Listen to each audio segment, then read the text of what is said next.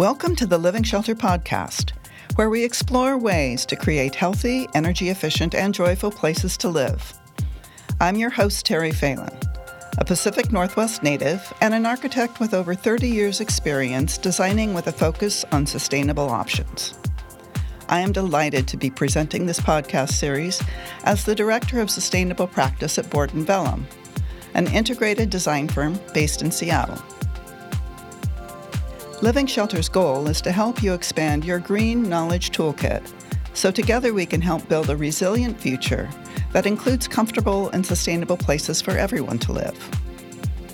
Our guests share their years of experience in one or more of the many facets of the green and natural building industries, with topics like material choices for health and wellness, energy efficiency and carbon reduction, regenerative site design, waterway health, and other big picture ideas from thought leaders we think you'll find inspiring.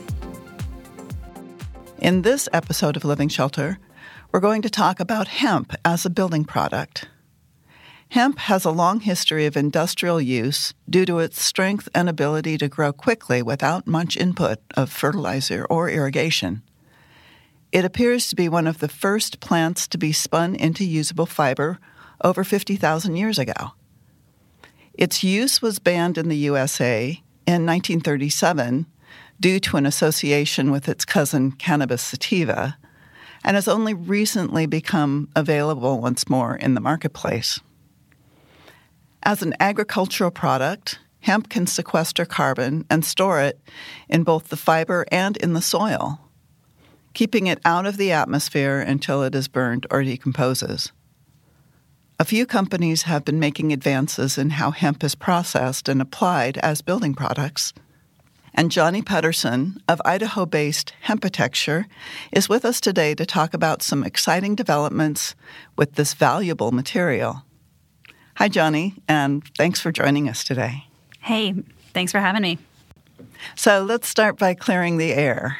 Is hemp the same plant as marijuana? So, this is a question we get a lot.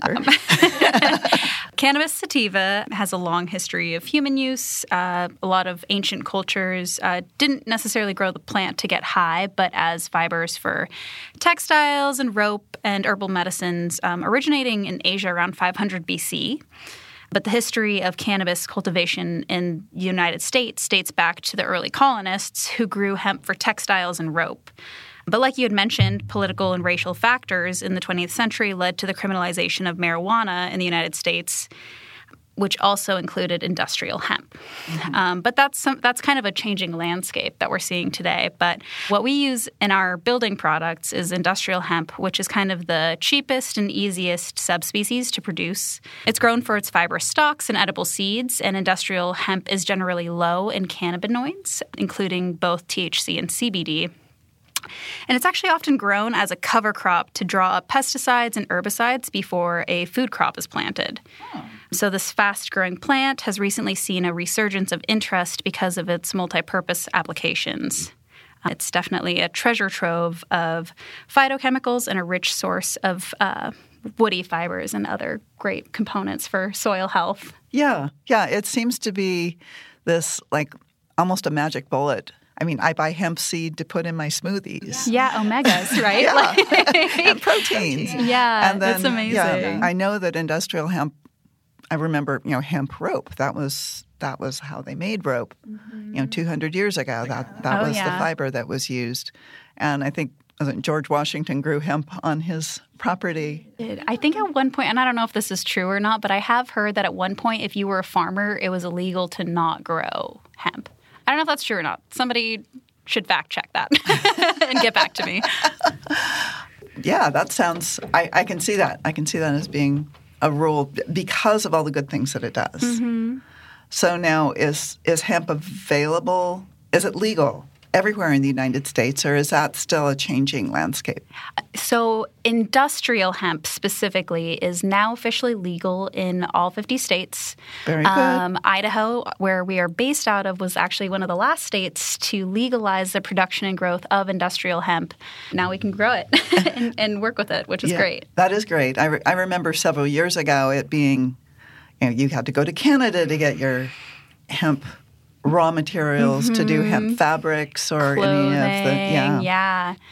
Even seed too, you know, where uh, there is still a lot of complications and conversations and legalities around hemp because when the hemp bill passed originally in 2018, a lot of farmers went to CBD hemp. And so now we're kind of seeing the conversation focus back on industrial hemp. And so we're still really working on those seed genetics and the legalities of growing it, especially uh, with the legalization of marijuana use in states. Right. Yeah. Okay. So there have been lots of other natural products that I have been aware of, and I'm, there are probably some that I haven't, but I was involved in a lot of straw bale con, you know, design and construction 30 years ago, and I'm you know familiar with light straw clay and rammed earth, all these other natural building materials and methods. Why hemp instead?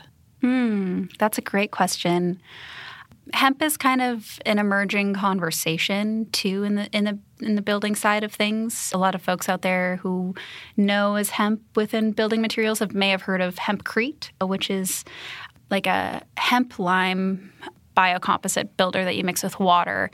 And it's not to get kind of mixed with concrete because it's not a load bearing, non structural material, but it kind of works as a wall replacement. So it replaces your insulation, it replaces your, your drywall, those types of things. So kind of similar as rammed earth in that sense. You know, hempcrete homes kind of require minimal heating and cooling because of its unique combination of a really good R value and its strong thermal mass. So the building's ability to absorb heat and release it back into the interior space when the temperature drops outside. Right, right. And hempcrete is where I was first exposed to hemp as a building product. Mm-hmm. I remember when I was doing straw bale work, one of my instructors that I was learning from was saying, "Oh, hemp's far too valuable to to put into buildings. We need to be saving it for other things." Oh, interesting. But that was before I think before hemp hurds yeah. were being separated out, and that the hemp hurds are what you're using now. Was that just for hempcrete? Uh, that is just for hempcrete, but I think hemp is a really incredible plant because of how regenerative it is. So while in America we're still kind of developing the it's it's called the decortication process, which um, essentially after the hemp crop grows, which it can grow in about 90 days, that material is laid to ret or dry in the field. And because those stalks are so fibrous and strong, it has to go through this decortication process that essentially pulls the fibers apart. And then you get like the hemp hurd, which is used, it looks like wood chips, it's used in the hempcrete, or hemp fibers, which we use in our non woven technology, which creates like this hemp wool fiber bat insulation. So you can get a lot of different products out of out of industrial hemp. I think it's just the the developing landscape of making sure that genetics are right for the type of fiber used or material used mm-hmm. and yeah, I don't know. There's there's still a lot with like building codes and everything too. Right, right. I'm trying to understand for myself and and also for our listeners, why is hemp better than straw? Ooh, okay. I understand what you're asking now. Hemp is better than straw in the sense that it is I, I, haven't built much with with straw bale houses, so please keep this in mind. But hemp is a very rege- oh, it's rapidly regenerative, and so it, it, grows really quickly, and it also replenishes soil health while it grows. I don't necessarily mm-hmm. know the characteristics of hay as a plant, but I also know that hemp is uh, something called, we call hygroscopic, and so it breathes moisture really well, so it won't mold or mildew, which I've heard can be sometimes an issue with straw bale houses.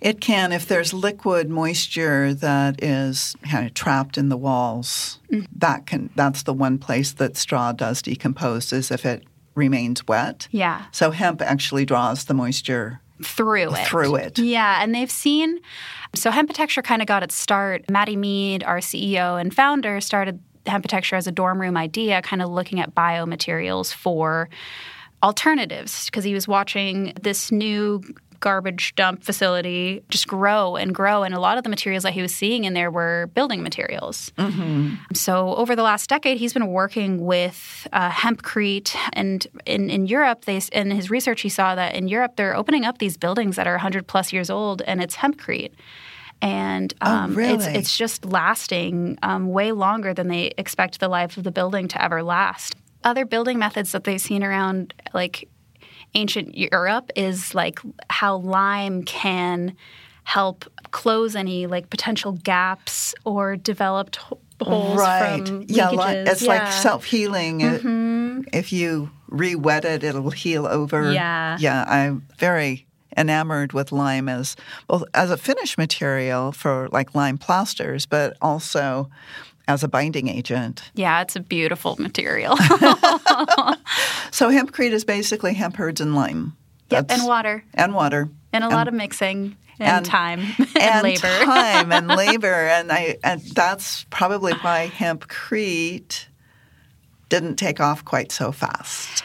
Yeah, you know, it's it's a very exciting material, but I think when Tommy Gibbons, our CIO and co-founder, joined the team, they were trying to figure out what was scalable and hempcrete. You know, all the projects that they've done around the U.S. That's kind of like a hard company to develop is building these specialty homes that take a lot of time and labor. And not everybody has time and labor. And so right. that's where hemp wool came in is is everybody needs insulation. All buildings need sound attenuation improvements or draftiness. And so hemp insulation is just this fiber bat healthy material that's non-toxic. You can handle it. Anybody can work with it. And it just goes into the same place you'd see traditional insulation go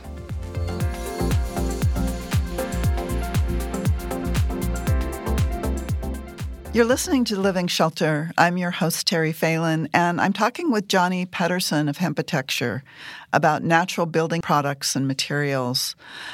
Jonnie, I understand that you're resourcing the hemp in a way that you can track the supply chain? Is all your hemp coming from the U.S.? Mm, that's a great question. Um, so, a lot of our materials that are coming, well, all of the materials that are actually coming out of our uh, newly opened uh, manufacturing facility in Idaho has been from Montana.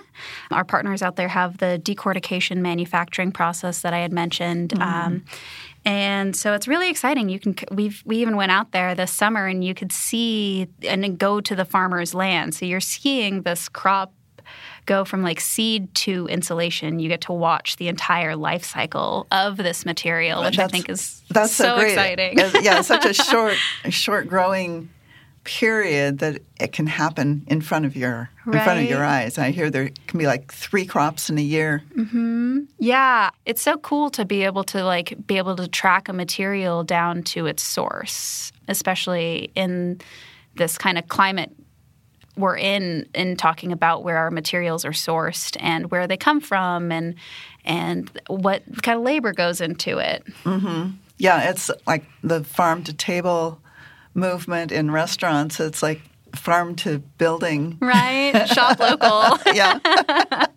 we love it.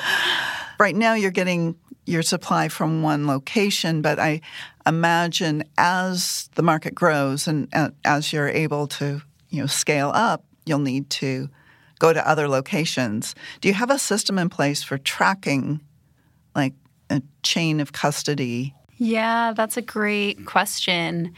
You know, there are some really exciting uh, agricultural partners across the United States and even in Canada that are really developing these materials that we can use, these raw materials that we can use in our manufacturing line.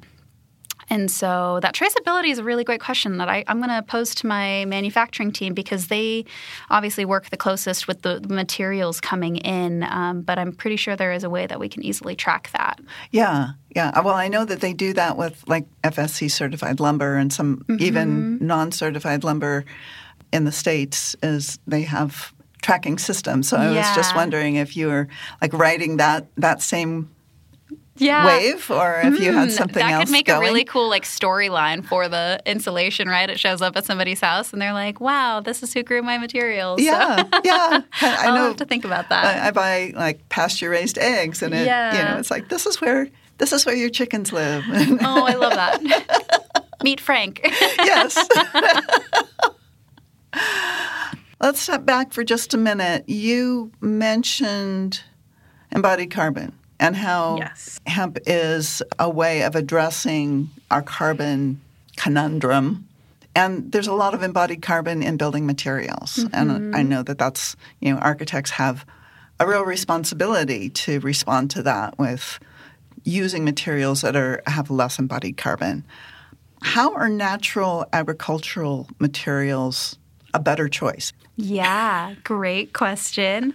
So, the built environment generates about 40% of our greenhouse gas emissions. That's more than any other sector of the economy, more than transportation, agriculture, and other industries. So, for the built environment, embodied carbon kind of refers to the sum of all the greenhouse gas emissions, mostly carbon dioxide, that result from the mining, harvesting, processing, manufacturing, transportation, and installation of these building materials. And so the embodied carbon footprint is kind of therefore the amount of carbon to produce a material from start to finish. Cradle to grave is like kind of another word you'll hear for that. Mm-hmm. And so in contrast, operational carbon kind of refers to the greenhouse gas emissions due to buildings' energy consumption, which we see as a huge part of the net zero building efforts. And so, em- embodied carbon is really important to add to these net zero efforts because we can't achieve those climate action goals that we have. For the entire world, if we don't also look at the source for these products. Right. And so something that's like made from a raw agricultural commodity like hemp wool is is essentially turning your building into these carbon storing spaces. Hemp wool comes from a carbon negative feedstock. Um, industrial hemp has been researched to absorb around nine tons of CO2 per acre grown. And since we're growing that within 600 miles of our facility and working from a manufacturing line that is utilizing 100% renewable energy resources from Idaho Green Powers program. Oh, that's so cool. I know. I just saw the newsletter come out. I was so excited about that. Yeah, so you're just you're kind of seeing this like neg- carbon negative material that you can put into your house, and then that is something that you get to like brag about and be like, my house is a carbon negative space. Like th- that's why embodied carbon matters so much, is because you're like, hey, these materials are sourced or made from like better materials or from somebody that's a farmer a state over. Um, Yeah, I love the local aspect of it.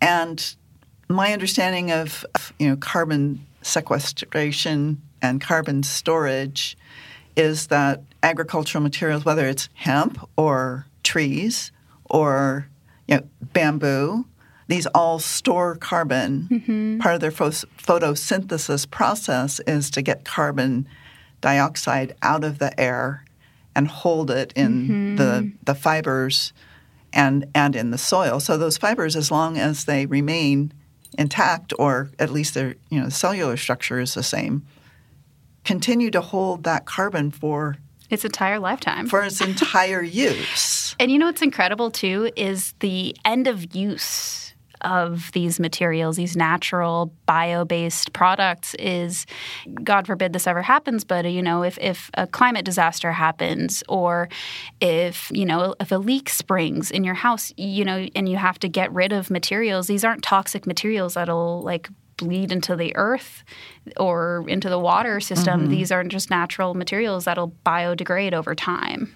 Yeah, yeah, and yet they last when they're when they're put into a, a building. They mm-hmm. don't break down and biodegrade. Exactly. Yes, yes. that doesn't happen. I'm at the end of life. But Yeah, yeah, you know, right. this these kinds of materials and with like hemp wool and all these other exciting products we're seeing come out of our manufacturing line are, you know, meant to last the lifetime of the building and beyond. So as long as it's put in correctly in a, in a really good wall space and, you know, a really great wall system, then you're set. Yeah. So let's talk about hemp wool. You've mentioned it a few times, and I haven't asked any direct questions about it. So hemp wool, right now, it comes in bats, fiberglass bats that, you know, you builders have wanna been using Yeah. for over probably 100 years. I'm not sure when fiberglass bats were first manufactured, but maybe 75 years ago. And yet, hemp bats are, you can touch them. Mm-hmm.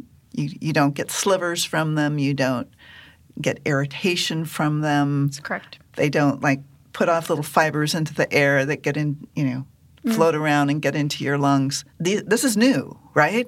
It is, and it isn't, right? All of these materials are something that have existed for as long as people have been building with natural materials. But this product is new for the US, which is exciting. We Okay. have built the first of its kind uh, non woven technology in Idaho, where we're producing hemp wool, which is that fiber bat insulation. It's kind of like a one to one replacement to traditional conventional insulations like fiberglass or spray foam or mineral wool.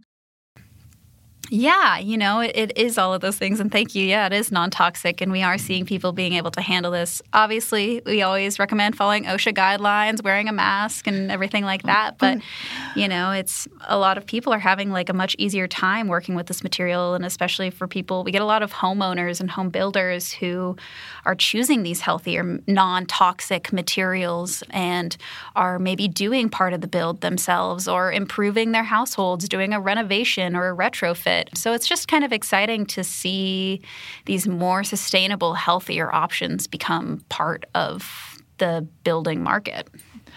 So, can people just go to their local Hardware store. hardware store and, and on buy these off, the shelf? I understand there there is a new facility open in our area at the Yes. distribution center. Tell me about that. Is that someplace that anyone can go, or is that for just wholesale? Or No, that's a great question. So, our materials are available to everybody. We sell them directly online, so you can check out buyhempwool.com and you can get a quote. And then those quotes generate some shipping rates from third party vendors. We don't charge anything for shipping, but it's really exciting to, to get these new warehouses popping up. So, we are up to five now. Fife, Washington is a new one. So if somebody did, uh, was in the area and wanted to go pick it up, we can arrange that. We just added a new one in Loveland, Colorado. We get another one in Reno here soon. We have one in Tennessee, Ohio, and then our main warehouse in Idaho. And so I'd love to be in like building lumber supply and building material supplies and in all of these like small towns that I see every time I'm, I'm driving around Idaho or Washington. But yeah, we're, we're, we're working to really make these materials as accessible to everybody as possible. are they cost comparable to other products that have been on the market for a while? Yeah, you Oh know, God. we just, especially because we just launched our facility where we were able to like lower our prices like 17% or something like that. And now I, I'm really excited to say that we're cost comparative to a lot of traditional insulations and even on the more compared to like premium insulation like mineral wool, we're actually showing to be a little bit less than that. Um, so it's those shipping costs that we're working on, like making it more accessible to everybody by adding these warehouses. Right. The distribution center should Mm-hmm. help with that a lot. And is the R value similar in thickness? Yeah, so it's it's uh, about 3.7 per square inch. You know, kind of that similar those similar qualities of hempcrete of hygroscopic, so it breathes really well. It's uh, mold and pest resistant due to the silicates that industrial hemp fibers just naturally have. So you don't have to worry about like any nesting or anything like that. And we have some really exciting research partnerships going on. One with the Department of Energy's Oak Ridge National Lab to study the carbon sequestration of our materials as well as product development, but also just test these materials. So we'll see a life cycle analysis and EPD coming out here soon. Great. Yeah, Oak Ridge Laboratories have been on my on my radar for some time. They did a lot of of the early straw bale research on like fire resistance and is the hemp wool fire resistant as well? Great question. Another one of our research partnerships has been with the University of Idaho's College of Natural Resources, and we were able to find a VOC free, a natural, and red, red list ingredient free flame retardant that we are adding to our line.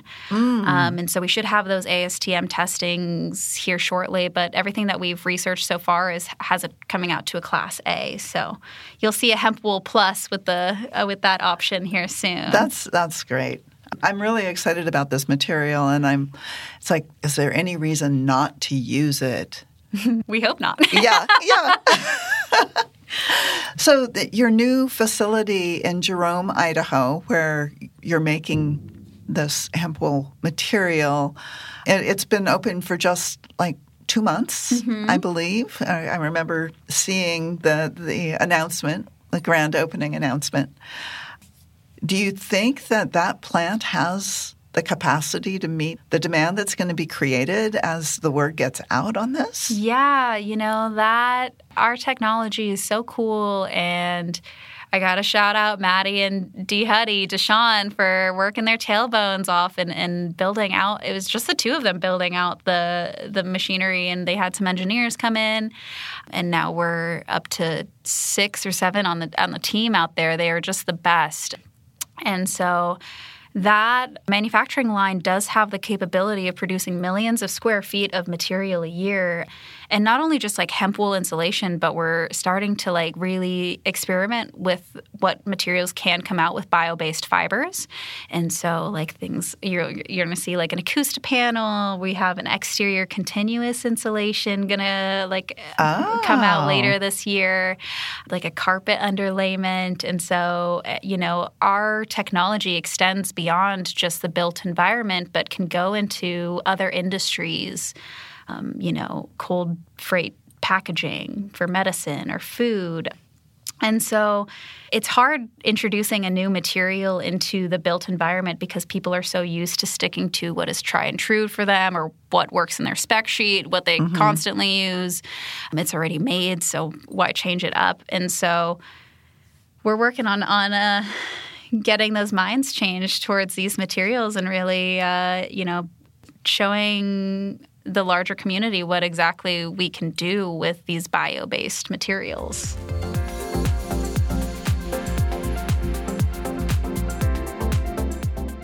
You're listening to Living Shelter. I'm talking with Jonnie Pedersen of Hempitecture about natural building products that are made right here in the U.S. Jonnie, it seems like things like the hemp wool bat insulation and continuous insulation, you're talking about replacing products that are used to being, you know, specified in buildings, but with like products. Mm-hmm. So completely different than, you know, the hempcrete application. While it was really exciting to those of us in the deep green building industry, there were lots of hurdles because of the training that was required to do a completely different type of build, to mm-hmm. do use completely different types of material and processes, and the timelines involved, drying times and everything. It seems to me that the products that you're looking at now are simple switch outs. Hmm. It's like people aren't going to have to relearn, you know, how to frame a wall to put this insulation in. It's just it's the same size as what they're used to. They just go from fiberglass or denim. I remember when yeah, den- denim bats denim came is out. cool. I won't lie. yeah, unfortunately, it didn't have the same R value. Yeah. So as our energy codes mm-hmm. got more stringent, it they're in the, I think they're in the cold freight technology realm, which is great to see. Yeah. Um, but yes, we are a one to one replacement for conventional toxic materials in the built environment, you know, yeah. and we not only is this material healthier for the those residing in the building, whether they're working in it, living in it, learning in it, but it's also safe for the contractors and builders to work with, which is such an important factor that sometimes um, can be forgotten in the in the act of building a building. So, yes, we are making a healthier, sustainable option. Yeah, yeah. And using materials that are they're clean based. They're not coming from a petroleum. Made it's not a petroleum byproduct. Made in the U.S. supports local rural agricultural economy. Yeah. Like it's I mean, it, it to me it seems like the simple choice. Like right, right. If it's price comparable, I mean, why not? Why would anybody go the old way when there's these these new things Yeah. available? You know, if they're if they're proven, you know, and it sounds like you're working with Mm-hmm. different organizations that you know are helping prove you know their longevity, their safety, their R value, all the things that need to be considered when you're going to change. We want to replace Yeah, toxic traditional materials. we're we're coming for I it. want you to replace toxic traditional materials. There's so many toxins in our in our environment, yes. and you know I know a lot of builders that now build green homes, especially you know homes uh, the small builders. They went to building green because they got sick. They got sick. You know, creating homes for people and using the products that they were used to, but they were being bombarded with all these toxins Yeah. without really understanding what they were being bombarded with. And they got sick, and then they realized they, they couldn't do their work anymore if they didn't change to a natural product or a, a non toxic product. And so once they did and realized how it affected their lives, they kind of got on their own bandwagon to educate others. Cool. So I, I can see this again. I, there's so many times that I've handled fiberglass insulation, and it's just like it gets everywhere. It gets in your clothes. You try and wash, and you if you use warm water, it just opens up your pores and it goes into your pores.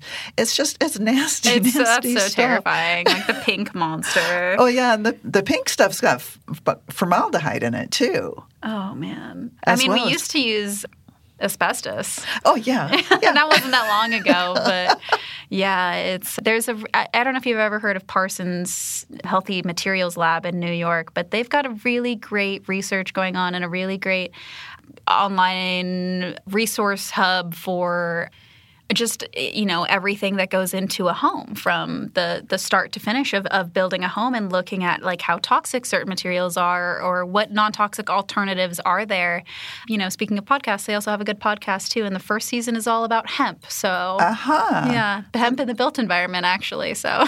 Wonderful. So that that's Parsons healthy materials lab. Parsons new school in new york. It's their healthy materials lab That's good. I've heard of Parsons New School. I didn't realize they had a healthy materials lab. That sounds like a great resource. yeah i definitely recommend checking it out Great. I'll do that. So you mentioned some new research and development partnerships that you've been working on. Mm-hmm. Is there anything that we haven't touched on in that department? You said the Department of Energy. Uh, Yeah, so Department of Energy uh, at their Oak Ridge National Lab, um, just doing some product development testing, life cycle analysis, you know, even maybe some carbon impact work on on our materials, um, and then another one has been with University of Idaho, finding a natural VOC-free flame retardant to add to our manufacturing line. And, and um, there's some other uh, exciting developments happening. And yeah, I I don't want to give all of our secrets away, so I'm gonna right. Yeah. Well, I'm sure there are some things little that- that- surprises are coming up soon. I will say that. I'm so excited for you guys. Remember visiting Sun Valley where your offices are. I know J- Jerome is where your manufacturing Mm-hmm. facility is, though, but uh, Sun Valley is in Ketchum. Yes. Is that right? In Sun Valley? I was visiting there a few years ago and didn't realize until I was there that the office was there. And it was like, I, oh no I, way! I, I missed the opportunity to go tour and, you know, oh, you'll have to come stop, back stop out. in with mean, and talk to Mattie and Tommy. But yeah, I've I've had my eye on on hempitecture for a while, and oh it- well, thank you for the support. I mean.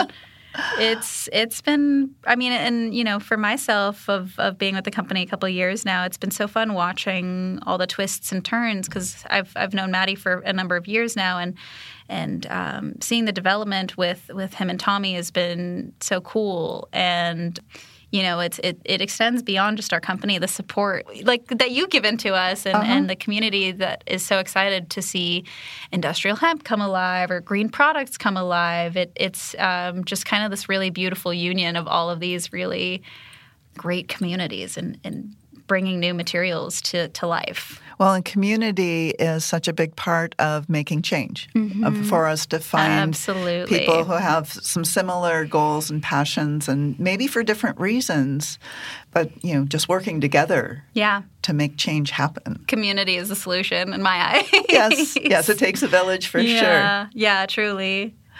So, something I like to ask all my guests climate change is affecting us. I mean, we're in it.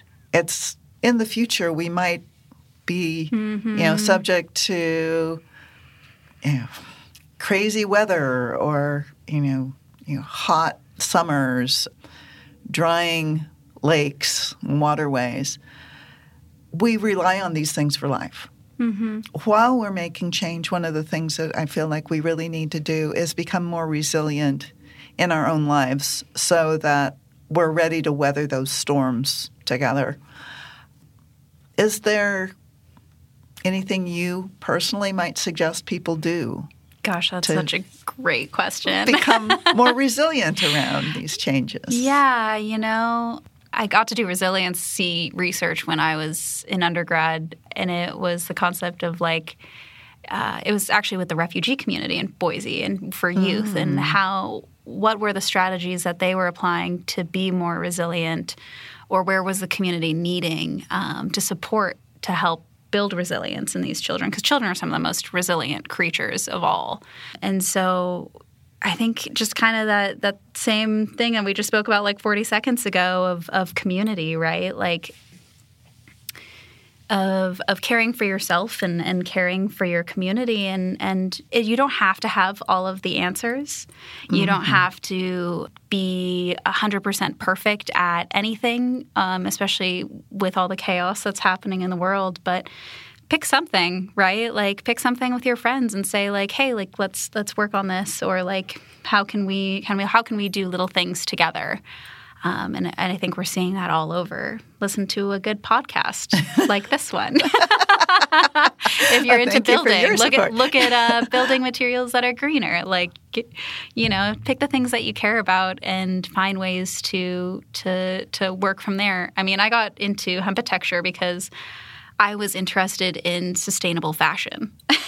Oh, really? And I made the decision that I wanted to work into sus- in sustainability, and now I'm in the green building materials world. So Did you go to school for fashion design? I didn't actually. I went to school for psychology, and then just in my later twenties was like really interested in, you know, activism and and fashion and what being green and sustainable in the fashion realm. And so, Slow Factory, another space in New York that does a lot of free classes, was kind of my introduction to the world of sustainability. Wonderful. I like it. Yeah, me too. we we find our callings through all sorts of paths. Absolutely. Yeah. And so, I don't know, pick something, try it out, but don't despair. know, and Whatever that, the- that that mm-hmm. can be you know the biggest challenge. I mean, Yeah. It's it's easy to get pulled down by Climate fatigue. climate fatigue. yeah. Take care all- of yourself. Yeah, But yes, it is real. yeah. It is a real, real thing.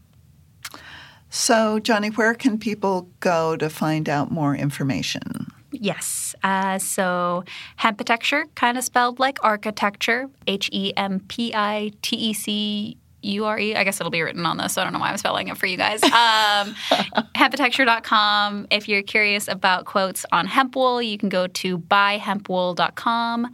You can find us on the social media channels, not TikTok, um, but everything else at hempitecture.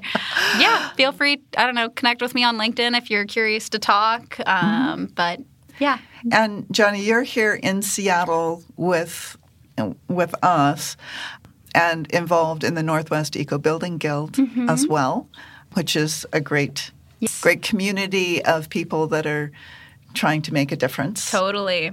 So that's it's good to know that you're you're connected there too. Yeah, no, it's a. I mean, again, that community. It's that. That's the thing. We got it. And so there's some really exciting things happening in Seattle. I mean, there's really great federal incentives happening right now for energy efficiency improvements in homes. And so stay tuned via our newsletter on our website. I'm sure you guys will be posting a lot of updates and, and other exciting conversations. But um, yeah, no, thanks again for having me. yeah, it was great having you. Thanks for being here. That was Jonnie Pedersen of Hempitecture, based in Sun Valley, Idaho. I also want to thank everyone listening in and hope you'll tune in again for more in depth conversations with inspirational guests from the world of sustainable design. The Living Shelter podcast is a project of Board and Vellum, a multidisciplinary design firm practicing architecture, interior design, and landscape architecture for residential, commercial, and civic projects. From our studio in Seattle, I'm your host, Terry Phelan. Take care, and we'll talk again soon.